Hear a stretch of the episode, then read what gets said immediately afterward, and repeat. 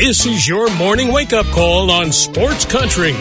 Grab a cup of coffee and hang with us every weekday morning for the latest news, sports, and other things going on around the world and in your backyard.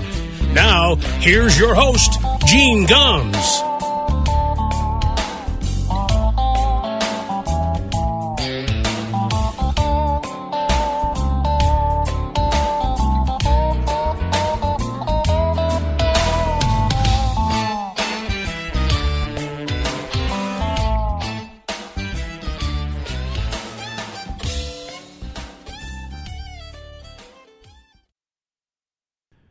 Well, good morning, everybody. It's the f- second day. No, check that. It's the first day of March. I'll get it right. 2021. Welcome to a Monday morning wake up call here on Sports Country Radio. First of March, and uh, the good news was on the last day of February, we had the sound of bats and balls and games being played across Florida and Arizona and uh, thank God there was actually some baseball on television. I didn't watch a lot of it yesterday. It's the first spring training game, and you know we can't get too excited about that. But I will admit I'm somewhat excited about that. Uh, the Red Sox opened up their spring training season yesterday. They their game today will be on television. Yesterday's game was not televised, but uh, they play today at one o'clock, and the game will be on NESN. So if uh, you are so inclined uh, a chance to uh, to watch the guys play. Yesterday's game, from all accounts, I mean, we can only go based on uh, the written reports by Pete Abraham and some others that were there, and the box score. By all accounts, it was not a pretty game, and there's some odd rules this spring. Uh, where games are at least early in the season are only going to be seven innings. They can be as short as five innings. If your pitchers have thrown 20 pitches in an inning, you can actually throw up the white flag and say, uh, uh, we don't want to play anymore this inning. The game's over. Uh, crazy stuff. I mean, and that happened to the Red Sox yesterday. Um, in the second inning, Nate Eovaldi got the got the start yesterday, and in the second inning, he got whacked around a little bit. He gave up five runs, or the Sox gave up five runs overall in a 35 pitch inning. Um, and finally, after uh, Miguel Sano hit a double, uh, Alex Cora said no mas, and the inning was over. It's just weird. Um, but that's what it's going to be like, you know. Uh, and they said uh, once the spring goes on, about midway through spring, games are going to go back to being nine innings. But for now, you know, and I guess they're using the pandemic as the excuse for this because a lot of these young kids didn't pitch at all last year because the minor leagues were shut down. So you don't want to overdo it, but uh, you know, whatever. I, again, at the end of the day, uh, as Pete Abraham said, you know, stats or or standings anyway in uh, spring training are meaningless. They're going to be even more meaningless this year. He actually said this story. He says, "Good luck to anybody bringing a scorebook." You know, because they. Uh, the other thing that was weird yesterday is even though Minnesota was the home team and they were they were winning, they played the bottom of the seventh. Now, normally, obviously, they wouldn't do that because the Twins were the go ahead, you know, were ahead. But uh, Alex Cora wanted to get another one of his young pitchers out, so Kaleb Ort came out and pitched the seventh inning. Uh, even though they wouldn't normally have done that, and you know Ort did okay, pitched a scoreless inning. So uh, but anyway, Eovaldi started, you know, went an inning and a third, threw a bunch of pitches, 38 pitches, only 23 for strikes. Struck out a couple of guys, walked one, hit a guy, uh, but hit 99 on the radar gun. So uh, he looks like he's he's ready to roll already. Uh, Red Sox threw out six other pitchers, none of which you could pick out of a lineup. Uh, Minnesota, uh, Devin Smeltzer got the start, pitched the first couple of innings, and again, it, it, the games don't mean squat it's just nice to, to have it happen again. Uh, there were about uh, 20, 2,200 people at the game, which is 2,200 more people that were at any Red Sox game all of last year. So, matter of fact, Nate Eovaldi talked about it yesterday after the game. He said he was pumped up. One of the reasons he didn't, he thinks he got whacked around a little bit was because he was too amped up. You know, he said he was excited. He said, you know, pitching in front of fans for the first time, actually, you know, for the first time since 2019, you know, was part of that. He said, you know, I got to the ballpark and there were actually, you know, a line of cars waiting to get into the ballpark. You know, it's something that he hasn't seen in a while. So, uh, Kike Hernandez hit leadoff for the Red Sox yesterday. Don't know whether that's going to be a regular thing or not. Uh, Alex Verdugo did not play in the game yesterday, so it may just have been that. Uh, Verdugo was their leadoff guy quite often last year. Uh, Kike is not a great on base percentage guy throughout his career. You wouldn't think that would be normal, but who knows? Uh, you know, he, but he was one for two, made an error on a double play. Uh, one good thing to see yesterday, Jeter Downs. Uh, a couple of the, you know, uh, one of the young kids uh, they got in that deal for Mookie Betts went two for two, drove in three runs. Uh, uh, the young catcher uh, Wong, another one of the kids they got from the Dodgers in that trade, uh, played yesterday, went one for two. Bobby Dalbec, the young kid that they're going to hand first base to, at least at the start of the season, had a home run. So, you know, there were some good things to see, but again, game number one. Uh, game number two, as we said uh, this afternoon, 1 o'clock on NESN if you are so inclined. The Yankees also opened up their spring training yesterday against the Toronto Blue Jays. The Blue Jays won the game 6 to 4, but again, who cares? Uh, it, again, it was just nice to see people get out there. As far as the Yankees go, uh, they didn't throw out really any of their regulars on the mound. Some of the regulars got in the game. Aaron Judge played. Uh, LeMahieu played uh, Luke Voit, Gary Sanchez. Sanchez trying to bounce back from that horrific year they had last year. Um, but he only played designated hitter. They had uh, Robinson Chirinos started at catcher uh, as they try to figure out who their backup catcher is going to be this year. Uh, Tauchman hit a, uh, a mammoth home run. I actually was watching uh, the game when uh, he ripped one down the right field line. So, you know, but again, means absolutely nothing. But here's we talked about this a little bit last week on Friday.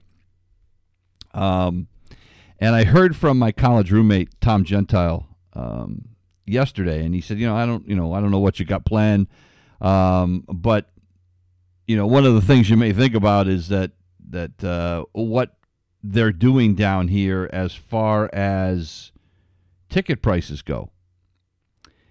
And I mentioned that uh, I know somebody that is going down to Florida and was looking into tickets at Red Sox games, and you know, with them only allowing 2,200 people, tickets are going for a couple of hundred bucks to sit in a seat. I mean, that's just crazy for a spring training game. That means bupkis. Uh, well, Tom was telling me yesterday he looked into going to a Yankee game uh, yesterday, and tickets for standing room, just to stand, not even to sit in a seat, was 50 bucks for a spring training game.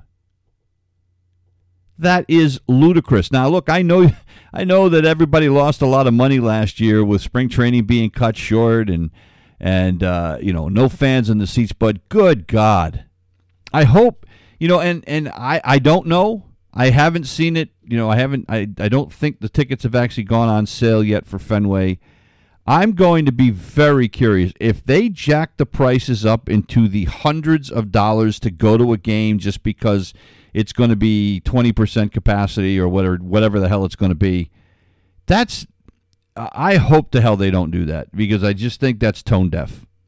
You got people struggling, you know, to uh, make ends meet. Some a lot of people with losing jobs or losing um, some of their income during this whole thing just would be stupid. But yeah, t- Tom said that it was 50 bucks for a standing room seat. Or, well, it's not a seat, it's standing room. I mean, that's crazy. Um, you know, look, and and I, I get that teams are going to want to make up that revenue, but you can't do it like that. You can't you, for a spring training game. You can't do that. I mean, if I'm going to a Red Sox game and I'm going to pay $200, it better be at Fenway Park. I better be sitting damn near close to the field and I better be seeing their regular players play. you know, uh, I'm not going uh, to pay that kind of money to go see Larry Moe and Curly playing first, second, and third for the Boston Red Sox. So you know, I, I hope that that not everybody's going to do that, and I hope it's an aberration. But you know, I I, I fear that it's not. Um, so anyway, you know, but look, it was uh, it was nice to see fans, the people across the country, uh, in all over Arizona, were just you could almost it was like a breath of fresh air, and you know, people had to have masks on except when they were actively eating or drinking, and you know, but you could just see the delight in people's faces. That that it was just nice to be back at a ball game. Uh, the Dodgers opened up their season, uh, spring training season yesterday. Uh, again, uh, you know, against the uh, Athletics, you didn't see anybody that uh, of any note as far as pitchers go. Mookie Betts did play in the first game.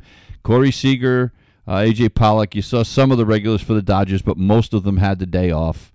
Um, the A's threw out a lot of their regular players. It was a, a two to one game. It was a it was a, a, a, you know not a lot of hitting going on, but again, this time of season, you usually see the pitchers are going to be a little bit ahead of the hitters as they try to get their timing down. But um, one thing that was cool yesterday, um, Trey Mancini back on the field for the Baltimore Orioles. Of course, Mancini missed the pandemic season last year because, if you remember, uh, just prior, he had been diagnosed with stage three colon cancer.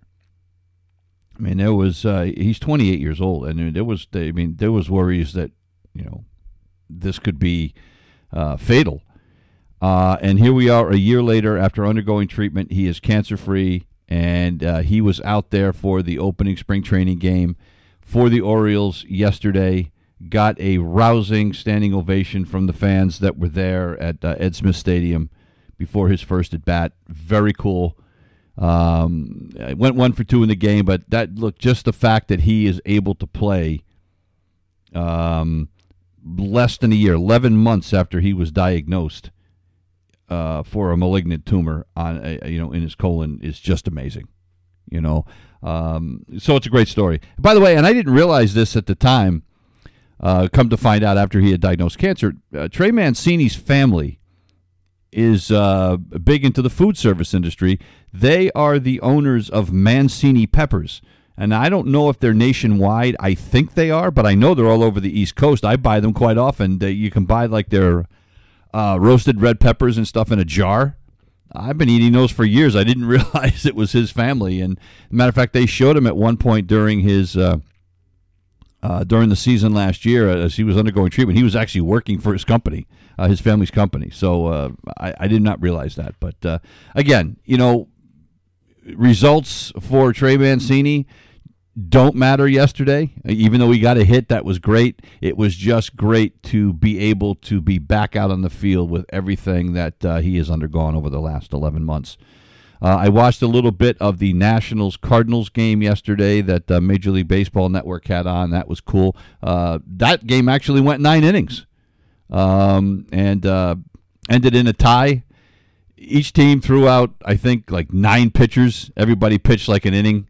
Um, Nolan Arenado made his debut in a Cardinal uniform. Have to admit that seemed really strange. It looked weird not seeing him in a Rockies uniform. Uh, but he played third base for about half the game, went 0 for 2.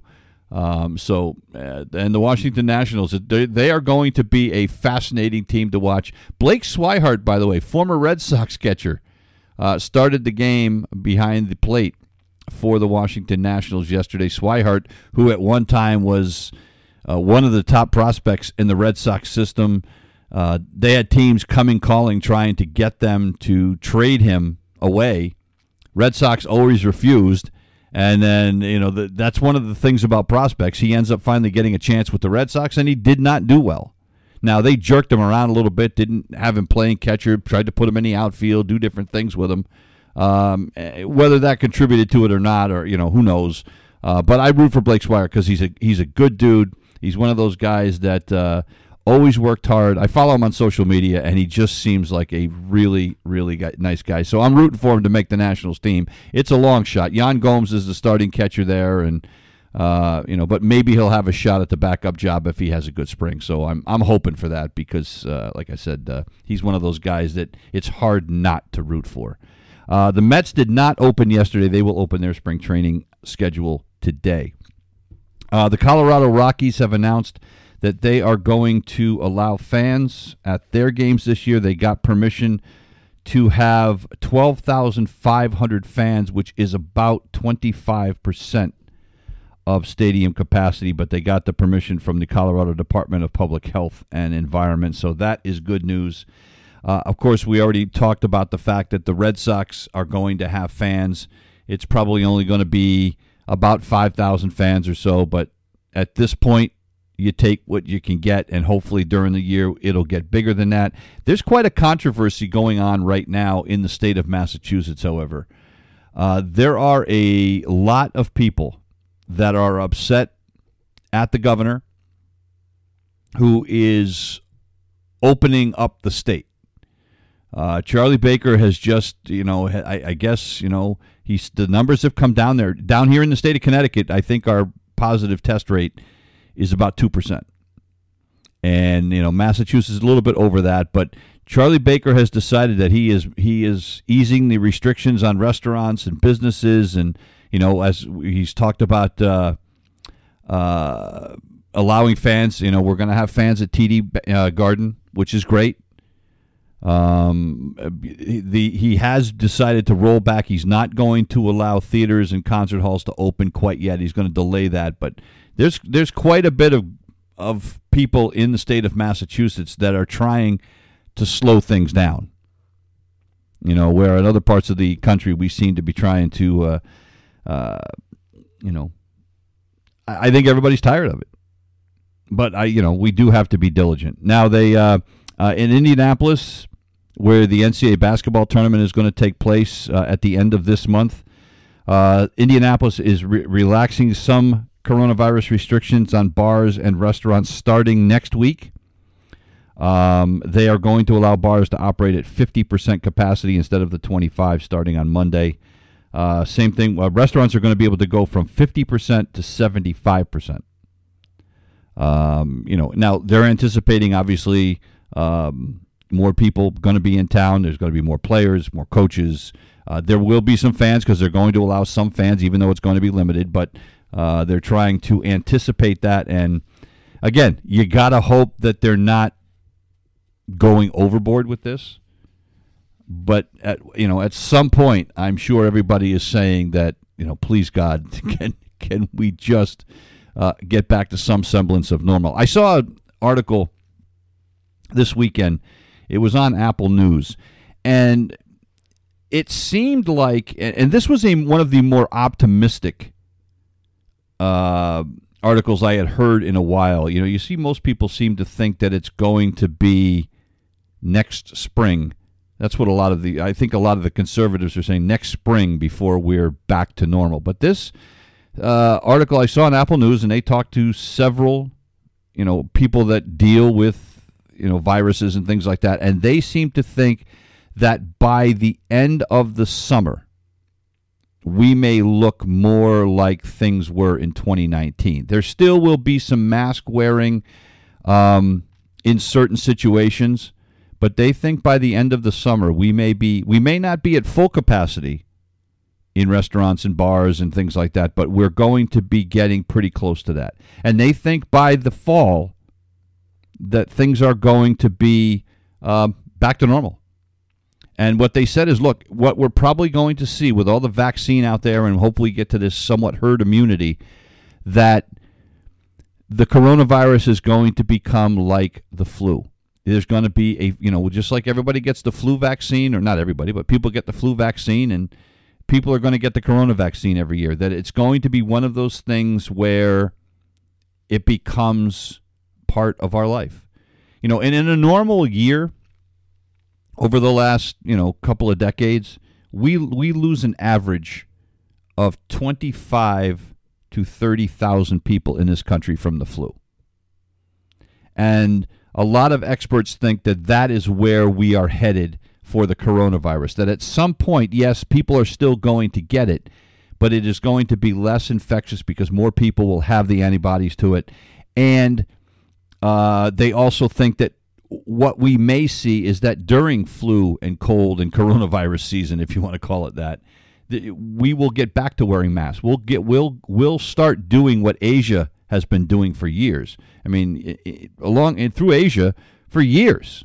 If you have a cold, you wear a mask, not to protect yourself, to protect everybody else.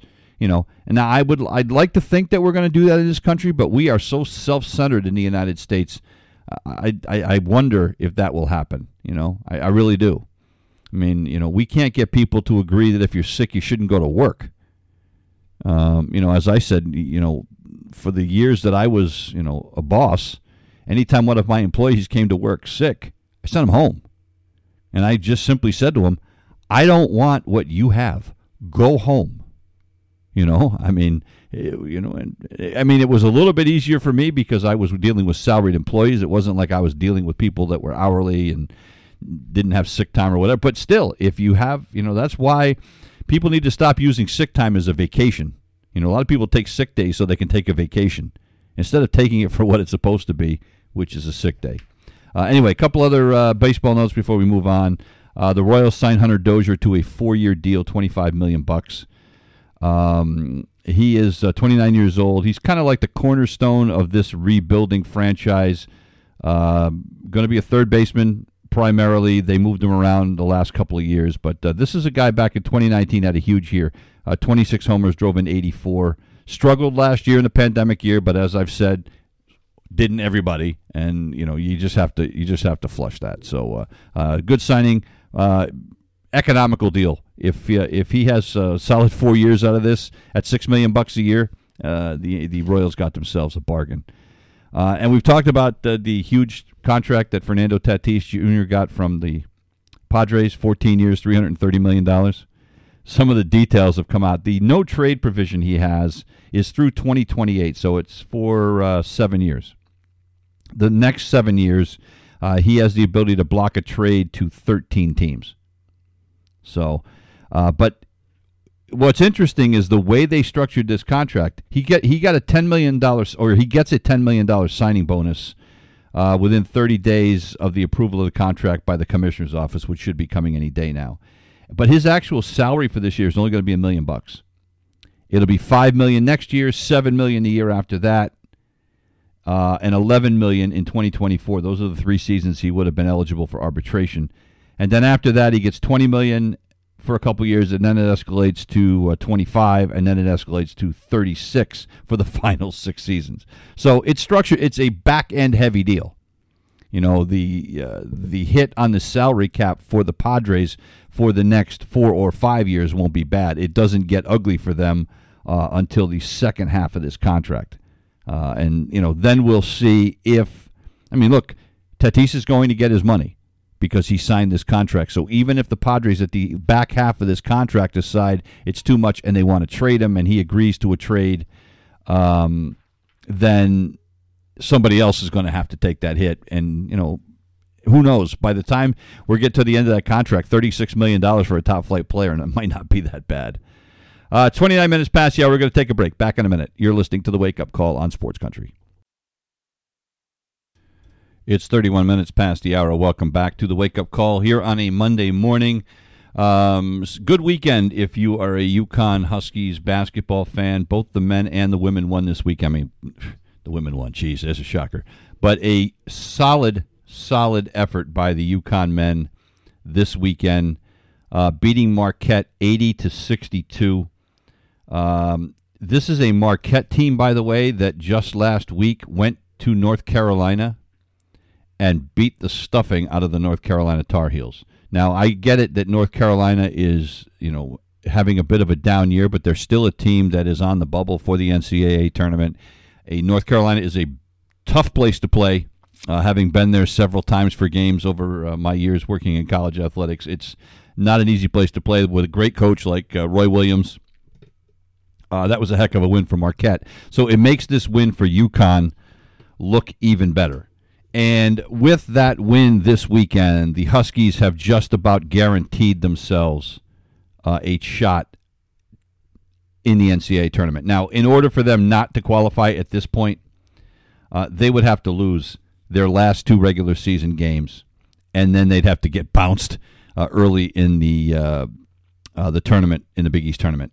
Uh, that win also gave the Huskies a first round bye in the Big East tournament, and if they can beat Seton Hall on Wednesday, they will clinch the number three seed.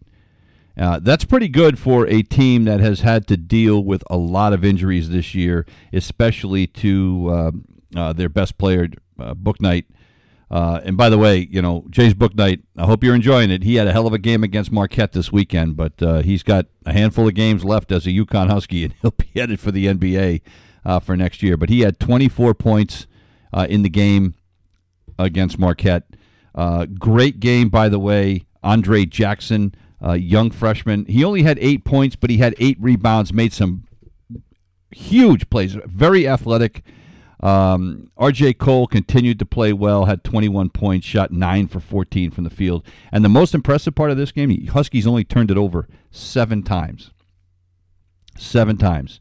Uh, they held Marquette to just 39% shooting from the floor. Um, so a, a great game for the Huskies. And now, according to the experts, and I'm not one of them, but according to the experts, UConn uh, chances to make the tournament have now jumped up to, to 92%. I don't know who the hell figures this stuff out, but that's where we're at. But uh, uh, they are probably going to be a mid mid range seed. I would think, uh, you know, seven, eight, nine seed, something like that. But uh, and really, in the fact this year that the games are all in Indianapolis, I think seedings mean even less because now it's not even like East, West, South regionals. It's it's all going to be in one place. So the tra- there's no travel. You know, it would be a little bit it'd be a little bit different if the uh, if the tournament was going to be held around the country. But since it's all going to be in Indianapolis, uh, it doesn't matter. Of course, the women's tournament, that entire thing is going to be in San Antonio. UConn right now, again, projected as the number one overall seed. Uh, that came out yesterday. Uh, the other number one seeds were projected to be Stanford, Texas A&M, and South Carolina. However, after these uh, projections came out, South Carolina lost to uh, Texas A&M. So South Carolina loses again. So that is probably going to boot them uh, from the number one, one of those number one seeds um, and we'll have to see who else goes in there. But it could be uh, uh, somebody like, uh, uh you know, Ole Miss. Uh, I'm not sure, but it looks like uh, it'll be Stanford, Texas A&M, UConn, and then you know who knows, maybe Baylor. We'll have to see. But projected regional right now shows Arizona, Georgia, and Arkansas in UConn's regional. But again, it means so much less uh, with the tournament all going to be in San Antonio. Uh, in the game this weekend, uh, easy win over uh, uh, Butler, 97-68. Paige Bueckers set a UConn record, 14 assists in the game. This freshman, I mean, she's unbelievable. She's averaging 20 points a game, shooting 55% from the field. Uh, she now has 130 assists as a freshman, the most by any freshman in school history. Uh, and the 14 assists uh, broke the record set by Renee Montgomery and a couple of other players. Uh, so just she just continues to play better. And, and as Gino said, you know, th- we're living in a day and age where everybody it's all about scoring. How many three pointers can you shoot, right? Uh, it, it's all about how many points you can throw up in a game. Look, you know, in the NBA, guys throwing up 40, 50, 60 points a game. Uh, you know, and Paige Bueckers certainly can do that. We've seen that. But what's great about her is that she likes to pass the ball. I mean, yeah, yeah, Saturday she had 20 points, seven rebounds, 14 assists. You know, and as Gino said, she's old school, you know, and uh, she's only a freshman, and they're only going to get better. How about Aaliyah Edwards this weekend? The freshman center, 24 points and 14 rebounds. She was 9 of 10 from the field, 6 of 6 from the line in 26 minutes. She's only going to get better. She's only a freshman and they have the number one overall high school prospect in the country coming to UConn next year in Azzi Fudd. By the way, one of the great names ever, Azzi Fudd. Uh, and she just happens to be uh, Paige Bueckers's best friend. So, I mean, you know, I, you feel bad for the rest of the country when uh, when these players get to uh, to UConn. It is going to be a bloodbath. You know, we're going to get in, and I was talking to uh, uh, Aguirre of the Middletown Press and uh, MiddlesexCountySports.com the other day, and we were talking about women's basketball and you know the fact that the women's game has gotten better the fact that we don't have just two or three teams that have a chance to win the national title that we're probably at a point where there are 10 to 12 teams perhaps that have that ability. But you know with what's going on at UConn they have the number 1 and number 5 high school prospects from this coming class or this this senior class coming to UConn next year. On top of the huge recruiting class they already had they all they only lose one player this year. This team I mean they are going to eh, you worry about well two things. A are we getting to a point where that talent is getting to be so localized that other teams don't have a chance. Remember, I, mean, I remember a time. Remember, it was UConn, Notre Dame, Tennessee, Stanford. That was it. If you weren't one of those four teams, and then Baylor came in for a couple of years, but if you weren't one of those teams, you didn't have a prayer. You know, but fortunately, South Carolina and Baylor uh, and Oregon and some other schools, you know, really uh, did a good job of starting to recruit some talent to their teams, and we we saw more competition, you know, which was great. But the problem is is that now it appears that that might be going in the other direction. I hope not. You know, but Paul was, you know, saying the same thing. That was his fear. You know, and I hope that's not the case, but we know this. With the recruiting class the Huskies have coming in and what they already have for the next 4 years just you know, UConn's either going to win it or they're going to be in the championship game, uh, unless something, you know, barring major injuries. But the other piece of it that I worry about is that when you get a team loaded with superstars like that, can you keep everybody happy? You know, that's that's part of what I think has been going on with the Boston Celtics, for instance, in the NBA. You know, the Celtics are a 500 team right now. But they have three guys on that team that all want the basketball and all want to take a lot of shots and I think sometimes take shots that are ill-advised because they realize if they don't take the shot when they get the basketball, they may not get it back on on that possession. And I'm speaking of Jayson Tatum and Jaylen Brown and Kemba Walker. You only play with one basketball. And when you got a whole bunch of guys that are used to firing up 20, 25 shots a game, you run the risk of guys being unhappy that they don't get it enough, don't get enough shots up, or taking or trying to do too much to stand out. You know, I worry about that with UConn. Are they going to be able to keep everybody happy? If you look at what they have coming in this next year, and what they have coming back from this year, you know, there's going to be people that are going to be sitting on the bench that could start for 95% of the other teams in the country. Think about that for a minute. UConn is going to be so talent rich that the, the 12th player on their bench could start for 95% of the other teams, other other women's basketball teams in the country. So then that becomes an even bigger challenge for Geno Auriemma to keep everybody happy and to make sure everybody feels like they are a vital part of the program. And that is the risk that you run when you have that kind. But what is he going to do? He's not going to turn people away, right?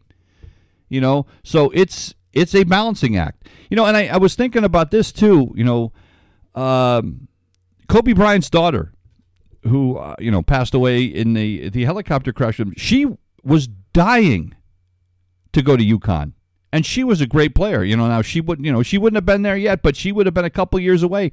You know, people gravitate towards winning programs, not just as players, as fans. I mean, why were the Dallas Cowboys America's team for so long? It's because in the 1970s, all the Dallas Cowboys did was win. Why do the New York Yankees have so many fans? Why? Because they've won the World Championship 27 times. People like winners. You know, now, granted, it's very polarizing. You either love them or you hate them. That's the thing about big winning teams. The Cowboys, America's team. I always hated the Cowboys. I still hate the Cowboys. And they're a joke now, but I still hate the Cowboys. I think it's arrogant of anybody to call themselves America's team. But that's what happens because not just players, but fans all gravitate to winning programs. That's why the UConn women's basketball team has fans across the country because people want to be associated with a winner. It's just it's it's it's human nature. It's tw- uh, 44 minutes past the hour. We got to take a break. We're back in a minute. You're listening to the Wake Up Call on Sports Country. Welcome back to the Wake Up Call. It's 46 minutes past the hour. Programming note: We have high school basketball coming up 5:30 uh, today. It'll be Westbrook at Cromwell, a boys basketball game.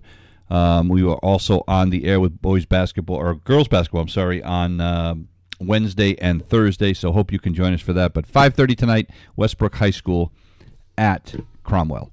Uh, NBA basketball from yesterday: the Celtics with a much needed win uh, they beat the Washington Wizards 111 to 110. This is a Wizards team uh, that had won seven of eight games, and the Celtics.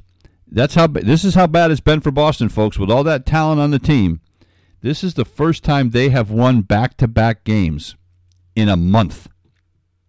It was late January the last time they won consecutive games. Uh, Jayson Tatum with a couple of big baskets in the uh, final 15 seconds to give them the win. The Celtics actually were trailing this game by five points with 47 seconds left. Um, a, a, great slashing basket by Tatum, uh, a turnover, another bucket by Tatum, and the Celtics managed to hang on to win, despite the fact uh, that Bradley Beal threw in 46 points.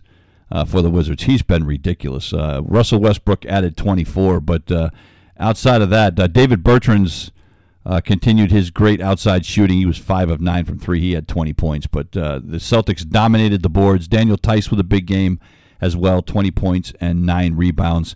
They played this game without Jaylen Brown. That left knee has been giving him a lot of trouble, um, and he may miss another game or two. They don't play again until Wednesday against the Clippers. I would not be surprised if he does not play that game at all. Of course, Marcus Smart still out as well.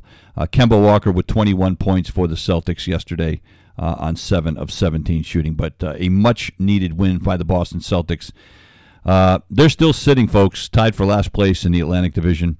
Uh, they are now they were the ninth seed in the Eastern Conference before winning these back-to-back games. They've jumped up to number six, but th- this Celtics team is in disarray. Danny Ainge supposedly is trying to do something.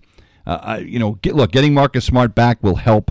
They need more production inside. They're relying in my mind, way too much on the outside jump shot. They are relying on Tatum and Brown and Walker to to drain outside shots, and I think that they need, you know, they just need a bigger inside presence. And you know, we'll see if Ainge does anything, but uh, if if if not, oof, you know, this is a Celtics team that could get bounced in the first round of the playoffs, and they were one of the favorites to get to the NBA Finals again. Uh, hockey yesterday, the Boston Bruins with a win. They beat the New York Rangers four to one. Tuukka Rask twenty saves, his 299th NF, uh, NHL victory. Uh, Charlie Coyle with a couple of goals. Uh, Charlie McAvoy had a goal. David Pastrnak with a couple of assists. Uh, that snapped a two-game losing streak for the Boston Celtics. For the Boston, how about the Boston Bruins? Uh, again, this is a Bruins team that had only uh, lost two games in regulations, and they've now lost three in the last week and a half. Uh, they have actually fallen behind the Washington Capitals in the Eastern Division uh, in points. The Caps are now 12 5 and 4. Uh, the Celtics sit at 12 5 and 2. Um, so the uh, the Bruins will return home to uh, host the Washington Capitals on Wednesday. Um, NASCAR yesterday, but what a strange start to the NASCAR season. Three weeks, three winners, and three winners that nobody saw coming. Uh, William Byron wins yesterday. Now it's only his second win in 111 starts.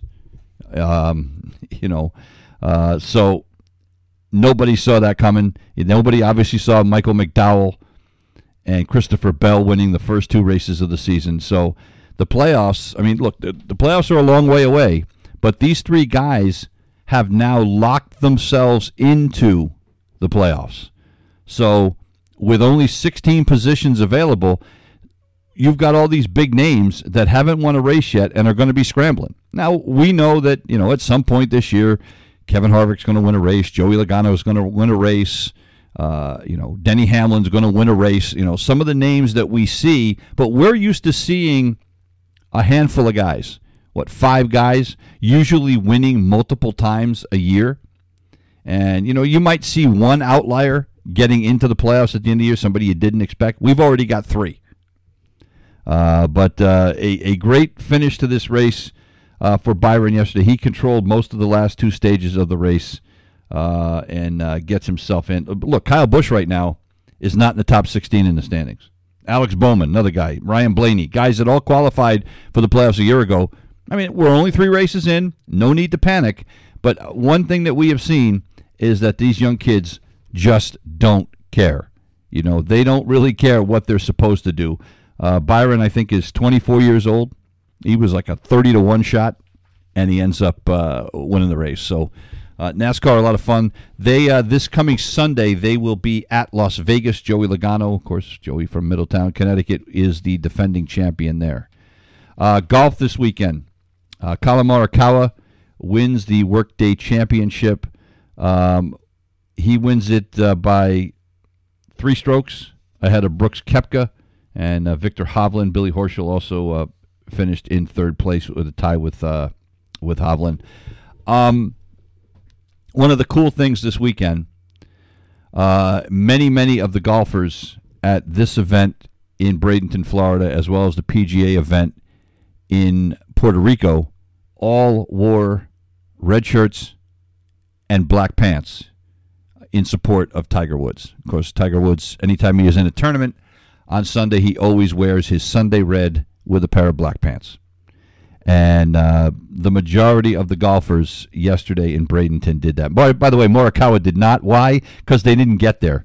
They were he had them shipped to him, but they uh, did not get there in time, so he uh, was not able to uh, to join in that. But uh, instead, he decided to play like Tiger uh, with a, with a great final round. But uh, but it was great. Tiger Woods actually took note of it and tweeted out from his hospital bed uh, that it was uh, uh an awesome thing, and it was uh, he wanted to, he thanked all the players and the fans for what they were doing and helping him get through it. But look, Rory McIlroy is one of those guys. I mean, he look, he's one of the big studs in the game now, and this is a guy that you know could could say, hey, you know, Tiger Woods, whatever he's has been, but you know, Rory McIlroy very, uh, very poignant. Said, look, he said, if there was no Tiger Woods, the tour and the game of golf in general would be in a worse place. You know, we wouldn't have all the money on tour that we have now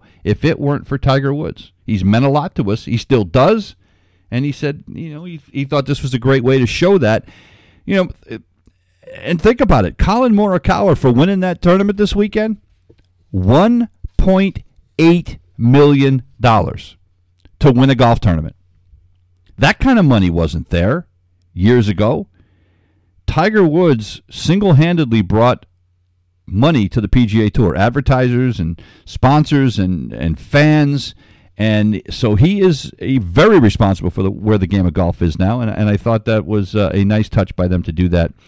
Uh, the LPGA Tour, very cool story. Nelly Korda wins the event, uh, the Tournament of Champions in Orlando this weekend. Well, why is that big? Because her sister Jessica won the LPGA Tour start last month at the Tournament of Champions. So this weekend at Lake Nona in the uh, Gainbridge LPGA, Nelly Korda wins. So sisters, both winning on the PGA Tour. Very very cool. Uh, you know that's not something you see every day. But uh, uh, Korda finished uh, 16 under par in the tournament, and uh, she started with a one shot lead.